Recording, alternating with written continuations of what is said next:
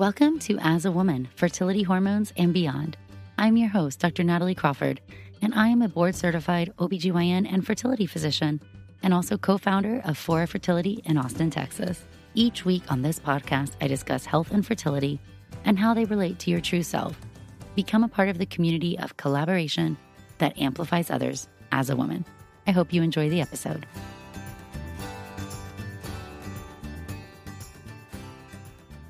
Hi, friends, and welcome back to the As a Woman podcast. I'm your host, Dr. Natalie Crawford, and today we are answering some of your fertility questions. These are my favorite episodes because I love hearing the questions you have, and I love making sure that you have the information that you need about your body.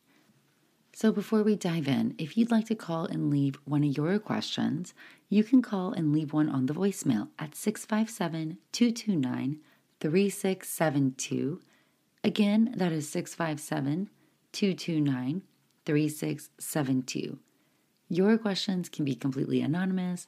Leave your name, whatever makes you comfortable. Also, we do a weekly Q&A segment on each podcast episode. This is called For Fertility's Sake, and you can ask these questions on Instagram on Monday. Some questions will be answered here, some will be answered on Instagram, and some will be answered in the newsletter. So sign up for the newsletter at nataliecrawfordmd.com slash newsletter so you can stay in touch with all the things that are going on, including my favorite recipes, discount codes, everything. All right, well, let's dive in and answer your fertility questions. Hi, Natalie. I'm calling from up in Canada.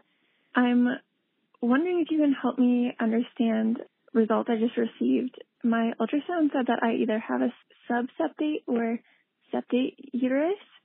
And I'm wondering if there's an important difference between the two. I watched all of your videos and podcasts on the topic, and um, I didn't hear anything about the subseptate presentation. So I'm just wondering if if you can help me understand that a little more, or how I can find out whether it's one or the other. Thanks. All right, this is a really good question, and I'm a little mad at radiology for even leading you down this rabbit hole because I'm sure you've Googled this and I Googled it because I wanted to see what you're seeing. And there's so much bad information. People are saying the wrong thing. So let's just break it down. The reality is, these are the same thing. So, if we think about what is a complete septum, there is such a thing as a complete septum, and that is where the septum is extending the entire length of the uterine cavity. So, if we remember that the uterus was started as two different Mullerian buds, these little balls of tissue extended and then they fused together. And then that midline portion, which is connecting the two different buds, got reabsorbed. And failure of complete reabsorption of that midline septum is a septum. Now, a complete septum is complete failure. You have the septum going all the way down through. These can be super difficult and they're more rare. Remember that this Mullerian tissue composes the top one third of the vaginal cavity, the cervix, the whole uterus, and the fallopian tubes. Now, a subseptum, by definition, is a septum that doesn't come all the way down to the cervix. We refer to this almost always as just a septum and we say a complete septum or a septum that does come all the way down is a complete septum. There is such a thing as an arcuate uterus, and I'm just really curious if the radiologist meant partial septum versus arcuate uterus or septum versus arcuate. An arcuate uterus is one that is considered to be a normal variant, and if we think about it, it has a very slight dip at the top. So imagine that that midline connecting septum was reabsorbing and just left a tiny little piece at the top. The big differentiating thing here is your reproductive outcome. So, an arcuate uterus, that septum was almost entirely reabsorbed. So, you have very good myometrial tissue and endometrial tissue surrounding the uterus. There is good blood flow everywhere. There is no increased risk of miscarriage, birth abnormality, malpresentation, C section, growth restriction, all the things that we see with a uterine septum in place. A uterine septum, whether it's complete or subseptate, let's just call them all septums. A uterine septum is avascular. So it is now protruding into the uterine cavity. It does not have that same muscular layer behind it, it doesn't have the same blood flow. And now you are predisposed to a much higher risk of a miscarriage, of birth abnormalities. If you get pregnant, much harder for a baby to be positioned cephalic or head down. So, growth restriction, C section. A septum is something that you definitely want to know if you have because we typically recommend removal. This has been debated over the course of the field, and I will admit my own bias here. So, I know that you've listened and you know this.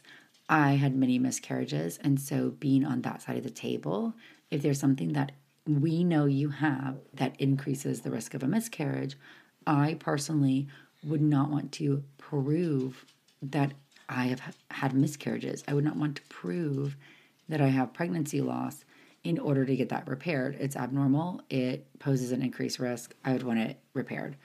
That's not how everybody feels. And especially a while ago, the standard was well, we won't remove it unless it causes recurrent miscarriage for you. I think the tables have turned. If I find one, I'm going to offer you removal. So if it is arcuate, it doesn't need removal because it doesn't have reproductive complications because you still have that good myometrial blood flow.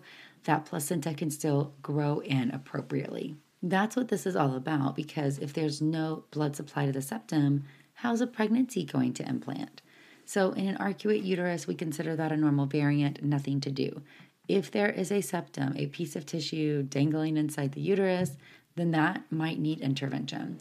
HSG test is not the world's best test for this. It's really wonderful for fallopian tubes, but because of the three dimensional nature of the uterus and the two dimensional nature of the image, if it is debatable or unclear, I will often follow this up with a saline sonogram in the office where I could get a better idea of what is going on and does it need intervention.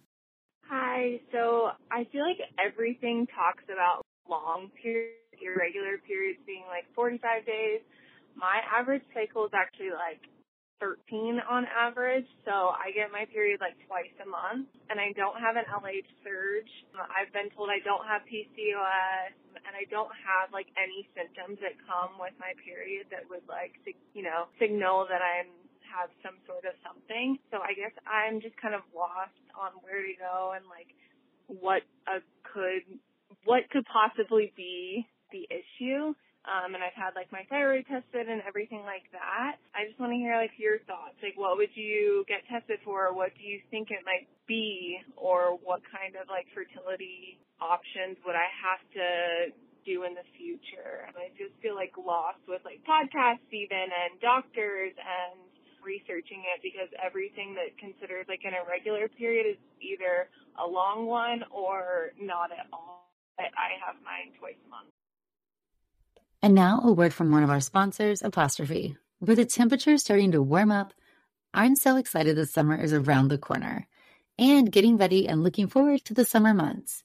But I know that when I'm outside enjoying nature, I need to pick up supplies to prepare myself for summer adventures. And if you want to get your skin glowing in time for summer, it's time for you to get started with Apostrophe who is sponsoring this episode. Apostrophe's goal is to help you feel confident in your own skin. So, whether you're dealing with breakouts, signs of aging, or acne scarring, Apostrophe will help you love the skin you're in. I personally love that you get access to an expert dermatology team, a tailored treatment plan. It's simple to sign up for your first visit, and there is no in person appointment or trip to the pharmacy needed. We have a special deal for our audience.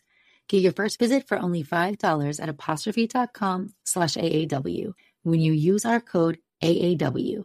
That's a savings of $15. This code is only available to our listeners. To get started, just go to apostrophe.com slash AAW and click Get Started. Then use the code AAW at sign up and you'll get your first visit for only $5. Thank you, Apostrophe, for sponsoring this episode. And now a word from one of our sponsors, Ritual. Did you know that women were excluded from clinical research policy by federal law until 1993? But women belong in scientific research.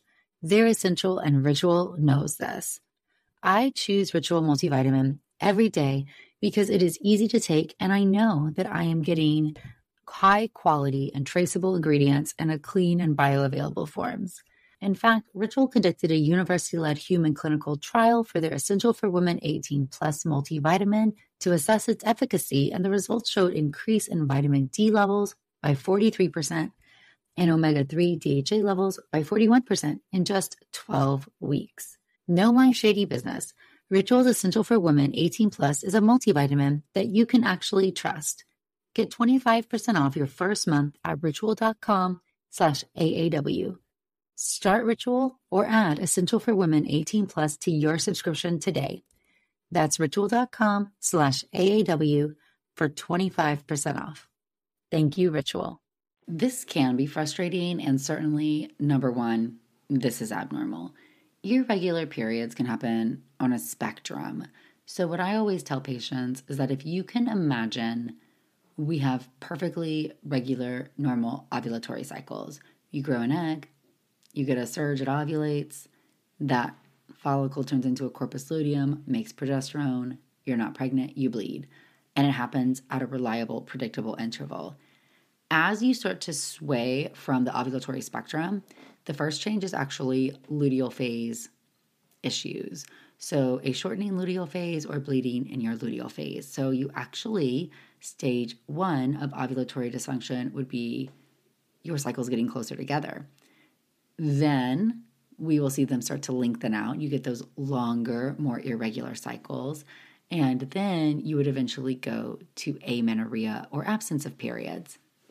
This data is actually super interesting, comes from some prolactin studies where people had their prolactin very high and they treated it and they watched it go back down through this different spectrum of ovulatory dysfunction. And I feel this way about a few different things. So, what can cause some of those shorter periods? One can be some of the things you mentioned, so thyroid or prolactin. Another could actually be starting to run out of eggs. So, having a low AMH can actually cause some shortening of your cycles before it really goes into that lengthening irregularity. So, I would want to make sure that you've had your prolactin checked. I'd want to make sure we had an AMH, an anti Müllerian hormone checked. We also can see some of those short cycles in forms of what we consider hypothalamic dysfunction. And people think of hypothalamic amenorrhea. This is where the simplest way to put this is your body is too stressed and your brain shuts off and stops sending out FSH and LH, the hormones that get you to grow an egg or ovulate. In its profound state, you have no periods, no hormones, has other health issues, can last for a very long time. But the body is super dynamic. So there's got to be an in between before it goes from everything's perfect to the light switch is turned off. And so that's where I start to feel like the body sometimes is in this hyper stress state, whether it is from exercise, caloric restriction, whether it is from illness, chronic illness, chronic stress, something that is causing your body to feel like it can't release the normal hormone. Something is inhibiting that. We don't tend to see close together periods with PCOS. But one thing that you said that is interesting to me was that your periods weren't just short, like 20 to 23 days, but actually you said 13. And that's so short, and that you're not getting an OPK that's positive. I'm wondering are these actual ovulatory bleeds, which is what a period is, or is this something totally different? So it's important to remember when we think about our cycles, the bleeding that we're seeing, if it's in response to a progesterone withdrawal, is pretty consistent and pretty much the same. But there are other things that can cause bleeding. And there are things that can cause cyclic bleeding, which is always wild. So, most notably, things inside the uterus, like a polyp or a fibroid, that are on the innermost portion of the uterus, depending on where you are in your cycle, might cause some of that lining to get disrupted. And so, that can also cause some cyclical regulatory bleeding. Some people get very profound luteal spotting. So, what part of your bleeding is spotting and what part's an actual full flow bleed? That can help us try to elicit where the problem may be.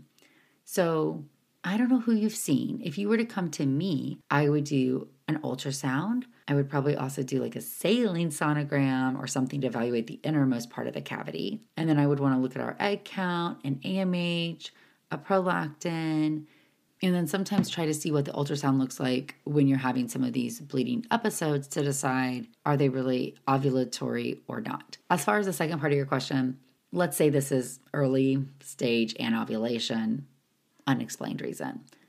You can give somebody ovulation induction medications, and that can normalize out weird periods in a lot of people.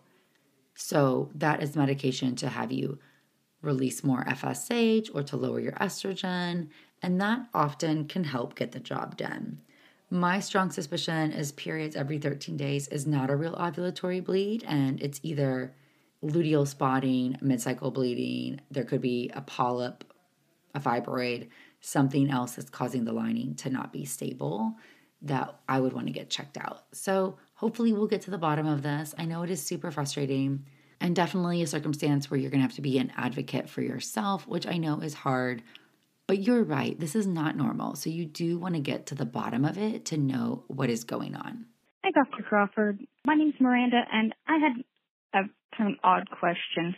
I've been diagnosed with PCOS, but the only androgen I have that's high is androstenedione. I think I'm pronouncing that right.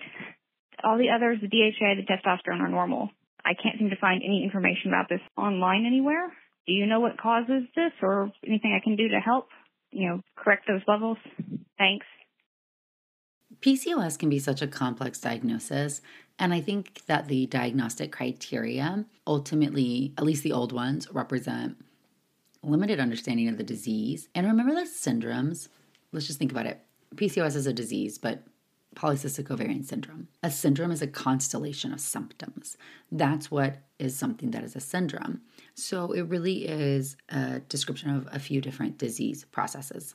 But the end result is that you have somebody who is having irregular periods or absent periods due to a hormonal dysfunction, ovulatory dysfunction, with an increase in androgen production. So the diagnostic criteria here is two out of three, the general categories being one, androgenism. That could be clinically. You could have acne, excess hair growth, any signs of increased androgen production, or biochemical, which means lab evidence. So that can be testosterone, DHEAS, or androstenedione, like you have.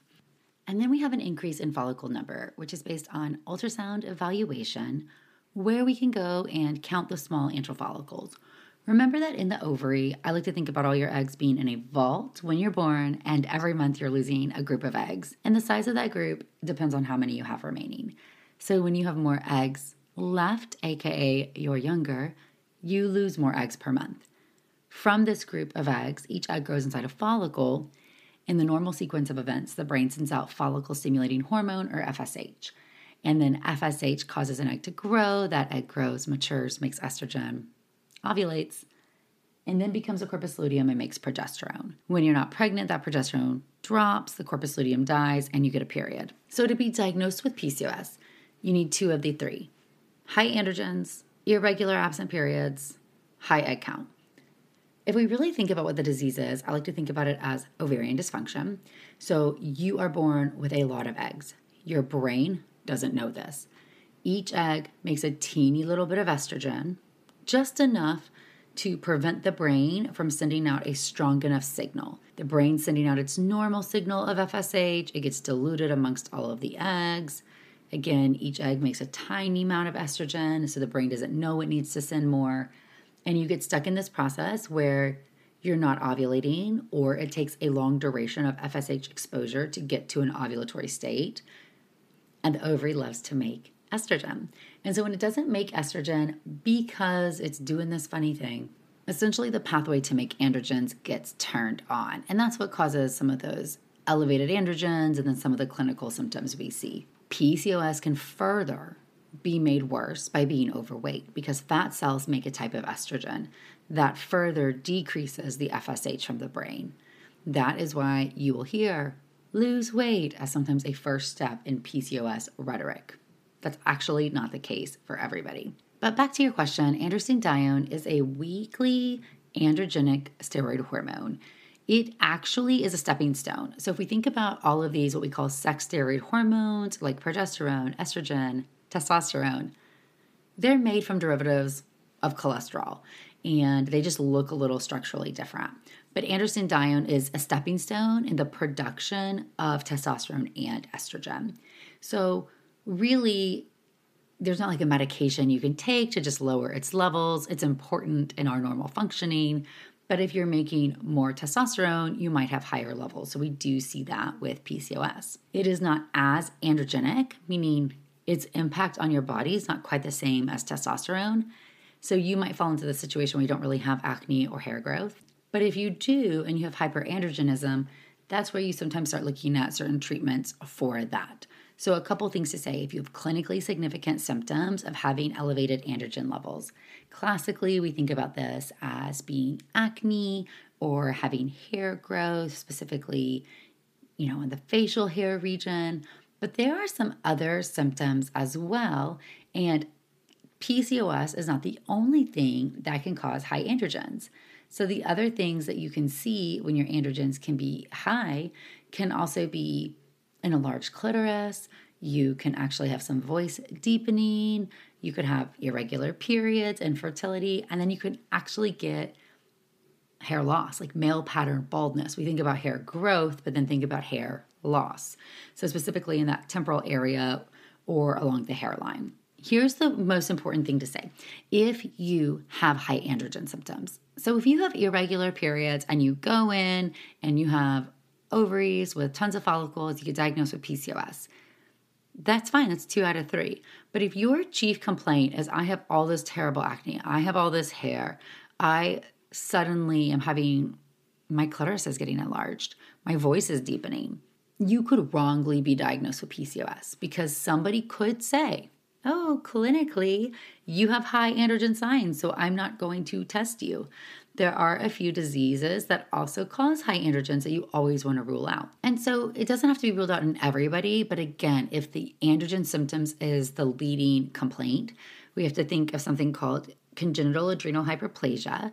That is checked for with a test called 17 hydroxyprogesterone, it's a blood test. We have to think about tumors. You can have a tumor in your ovary or your adrenal gland making abnormally high levels of testosterone or DHEAS. Not mildly elevated, but there's an actual cutoff value 200 higher of testosterone, 700 or higher of DHEAS, that you would need further evaluation to make sure that this is not a tumor causing your high androgens. And then another one is Cushing's, which essentially is very uncommon, but it's when your body has too much cortisol. And this is because a tumor in the pituitary gland, if it's Cushing's disease, makes too much of a hormone called ACTH, which works on the adrenal gland to make cortisol, and that's a normal pathway so your body can run from the bear or deal with stress. But if it's happening in this cause, then what's happening is the adrenal glands not only getting stimulated to make cortisol, but it's also going to make some of those adrenal androgens as well. And Cushing's has some other very interesting symptoms rapid weight gain in the face, the neck, the belly, high blood pressure, these purple stretch marks, we just always want to make sure that what you're getting diagnosed with matches the clinical symptoms, and PCOS is by far the most common. And it just should be a little nugget that if you're really having androgen symptoms, that might be a different pathway for evaluation. And you want to make sure that you're advocating for yourself by having your number one complaint be these androgen symptoms versus infertility.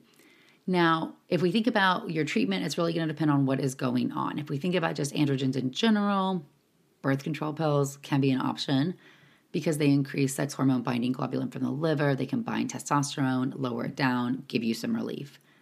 There's medications like spironolactone. This is an anti androgen. It can be really helpful for bad acne or body hair. Cannot take if you're trying to get pregnant. It can cause birth defects in male fetuses specifically. And then there's other options, which sometimes metformin can decrease testosterone production from the ovaries, so that could be helpful. Losing weight if you are overweight, and trying to reduce your stress overall.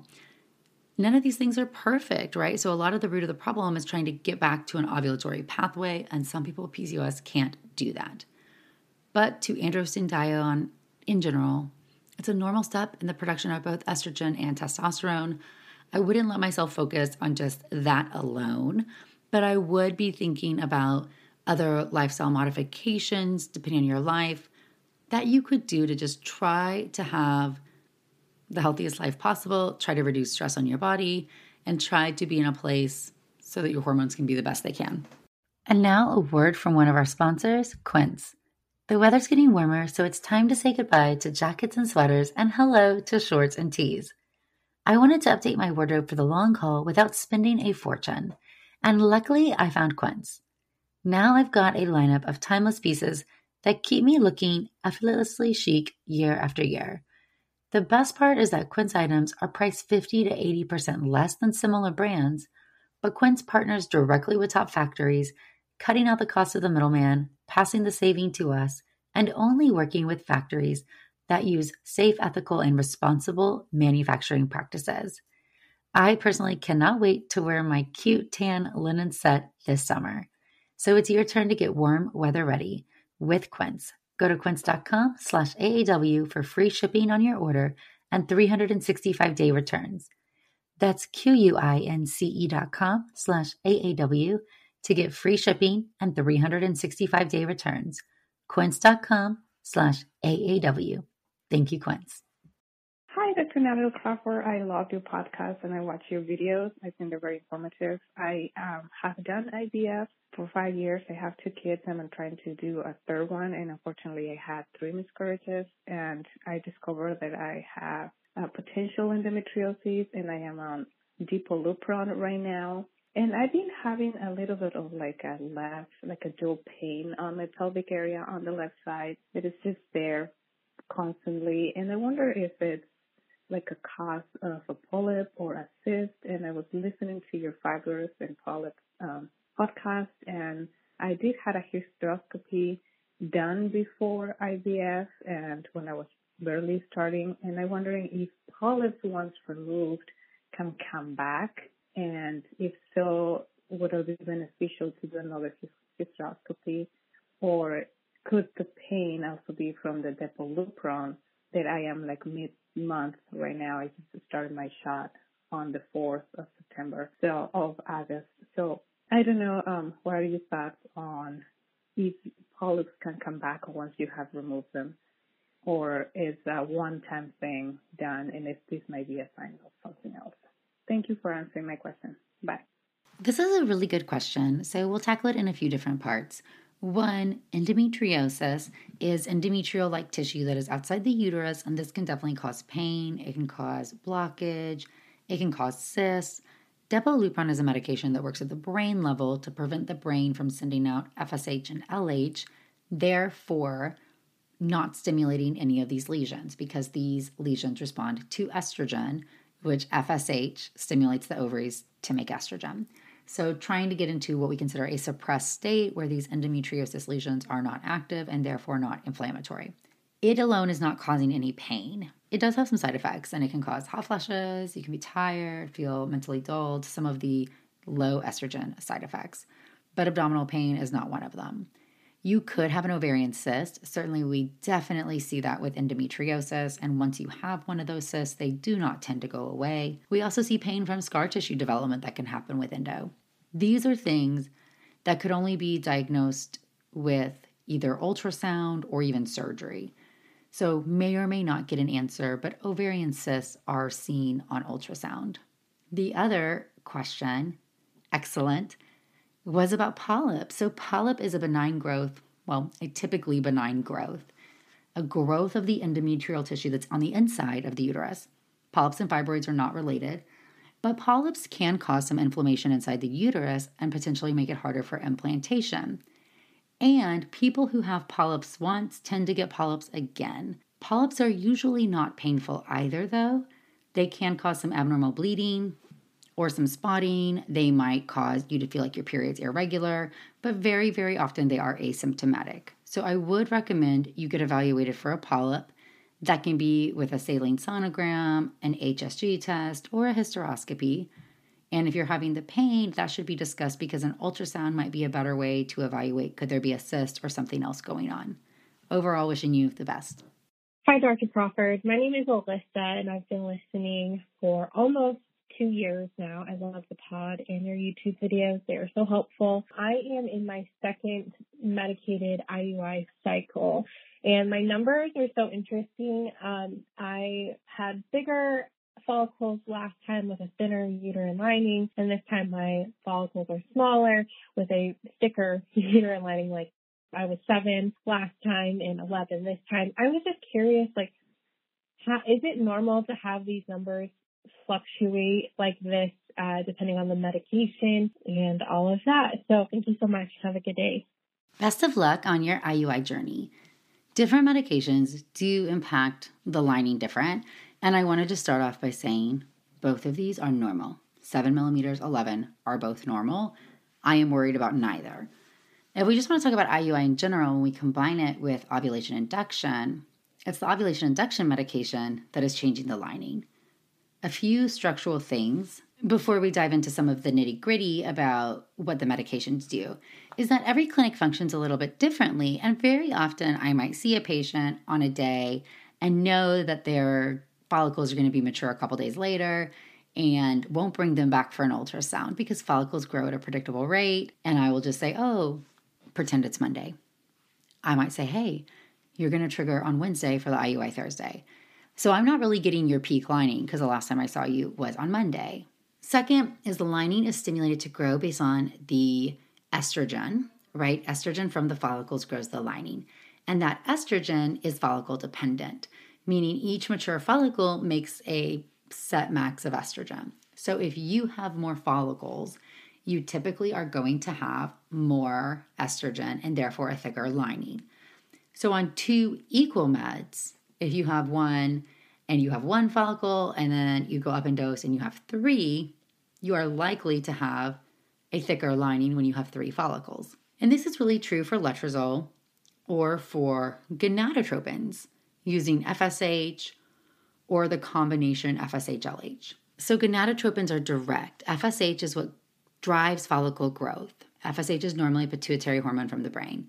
FSH is follicle stimulating hormone. So, one option is you give somebody FSH and that grows a follicle and the follicle makes estrogen. That's the most direct. That is the least likely that is done because it costs money, more money, and because it's riskier. The rate of multiples, high order multiples, goes up significantly. The rate of canceled cycles goes up. And many people are not doing that. It's actually not the recommendation for most people. The other, the more commonly used medications are oral medications, and now you're going to have letrozole and Clomid. Letrozole is also known as Femara, and this is what we call an aromatase inhibitor. An aromatase inhibitor is going to lower your estrogen. It is going to do this, let's just simplify it and think about it eating up the estrogen that's in your bloodstream. Your brain, remember your brain and your ovaries, they are best friends in different states before FaceTime existed and they talk on a phone and their phone is hormones. So your brain has no idea if a follicle's growing, if it's ovulating, if you're pregnant, unless the ovary is giving it feedback. So when it starts to grow an egg and it starts to make more estrogen, the brain says, Oh, estrogen is rising. We're growing an egg. We don't need more FSH because we're already doing the job. And your FSH levels start to drop. When that estrogen is at its peak, your brain says, Woohoo, we have now seen 200 picograms of estrogen for 50 hours and we're going to send out an LH surge. So, when the brain suddenly senses a drop in your estrogen because you took letrozole, it's going to say, I need to send out a stronger signal of FSH. And if you do that at the start of your cycle, what you're going to see is therefore this might help you ovulate if you don't, or this might help you achieve what we call super ovulation when you're ovulating multiple follicles. Letrozole really does not tend to work on many other tissues because it's just eating up estrogen in the periphery. Our different Clomid works a lot differently. So, Clomid or clomiphene citrate, that is what we call SERM, a selective estrogen receptor modulator. So, a SERM goes and it actually binds to estrogen receptors. So, Clomid in the brain binds to the estrogen receptor. And so, your brain, instead of thinking that there's a drop in your estrogen, thinks you have no estrogen. Oh my gosh, we got no estrogen and it is going to send out some FSH. That sounds well and good, but number one, you're going to have a lot more side effects because your brain likes estrogen also. And when it gets none, hot flashes, headaches, mood changes, those are real on Clomid. The second is that you have estrogen receptors in different parts of your body. And another important one is your uterus. So we have estrogen receptors in the uterus, and we know that because as your estrogen rises, it's going to stimulate the lining of the uterus to start growing. And so, one of the side effects we can see with Clomid can be a thin lining. So, even though you might have had a stronger FSH signal, therefore you had more follicles and you had more estrogen being made, because of how Clomid might act at the uterine receptor, suddenly now your lining's not as thick. And so that's a very common thing we see. It is why sometimes you'll see us go away from Clomid. If you have a thin lining in one cycle, we might then try letrozole. And everybody uses these medications a little bit different. They have their faves. Letrozole is drug of choice for PCOS. I also like it first line, especially if you have a decent AMH for unexplained or for chronic anovulation. Clomid is better if you have a low ovarian reserve or you have unexplained infertility and you're a little bit older or you have a less robust AMH. But again, side effects, uterine lining. So some people will definitely try letrozole first. Importantly, neither of these medications are likely going to work in somebody with hypothalamic amenorrhea. Both of them require the brain to be turned on, for a lack of a better word. In hypothalamic amenorrhea, the brain is not responding to a low estrogen. So the brain's not sensing that low estrogen or it's not responding. Something in the pathway is messed up. So it's not sending out FSH and your estrogen is low. So the idea that I'm going to now come in and use Clomid and you're going to have a different outcome, or I'm going to go eat up your non existent estrogen in your periphery and I'm going to get the brain to send out FSH, not going to happen. I never say it's wrong if your general OBGYN or somebody wants to try because oral meds can be cheap and easy, and that's easier than coming to see me. But you definitely shouldn't be doing that for months and months and months. And if you're at a fertility clinic already and getting monitored, I'd, I'd raise a question mark on why you're spending your time doing that treatment. All right, friends. Well, I hope you liked this month's episode of answering your fertility questions. The fertility Q&A is always my favorite. I love the questions you're asking and keep them coming. We are going to do a special compilation of some of these questions, especially over the holiday time period because I think they're just easier to listen to and sometimes you don't know what questions to ask until you hear somebody else ask them. And then you say, Well, that was a really good question. You can always call and leave your questions with us. The voicemail is 657 229 3672. Again, the voicemail is 657 229 3672. You don't have to leave your name. You don't have to tell us where you're from. Although, hello to those of you in Canada or wherever you are. I love it when you do share those tidbits about yourself. And to all of you saying really sweet things about how long you've listened to the podcast for two years, or that you love it, or that you see the YouTube also. It really puts a smile on my face, and I'm just sitting here at my desk and I want to extend a huge thank you. Creating the podcast, creating the YouTube channel, it's done in my free time, and it is just such a labor of love. And I appreciate you guys all for it so much because your support, your sharing of it, your comments, your reviews, all the super sweet things when you share it on your Instagram or when you're listening to it on your morning walk, it just keeps motivation that what I know is true. You deserve information about your body, and there's so much that we don't know. And I'm so honored to be the one who can sit here and share it with you. You can also ask questions on Instagram at Natalie Crawford MD. We answer some of those on Instagram or point you to content that might exist to answer your question. We answer some in the newsletter, and we answer some at the end of all of our normal regular episodes. You can also sign up for the newsletter at nataliecrawfordmd.com slash newsletter, and that will have some of my favorite things with some really great discount codes, especially come Christmas time. I like to share all the crazy things that we do if you haven't been around for a while, big, big, big on the holidays. So stay tuned to see what is going on with our Christmas Advent calendar and all the fun activities. We do an activity Advent calendar, not one with presents or toys, but one where we do Christmas things. And it is one of my favorite things and one of the things that we look forward to every single year. The courses are also back. So, nataliecrawfordmd.com, go over to the website. There's the natural fertility course and there is the IVF guide. And if you want a more guided program diving into some of these topics, that's a great place. I will say the joint program is absolutely my favorite because you get the lifestyle stuff, access to the Facebook group, which I'm in all the time and answering your questions. And then you get all the IVF info if you're doing a cycle about how to be your best advocate. Overall, love you guys. Thanks so much for all your support. Wouldn't be here without you. And in a season of big grief for my family, all of you who've reached out for your love and your support and your strength, I feel it. Thanks, friends. Thank you all for listening to As a Woman. It would mean so much if you could rate, review, and follow the podcast to be notified of new episodes every Sunday. I hope you learned something new, and I hope you share it with someone in your life.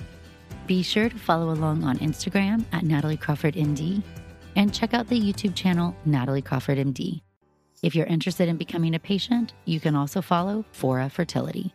I'm so thrilled to have you here, part of the community that amplifies others as a woman.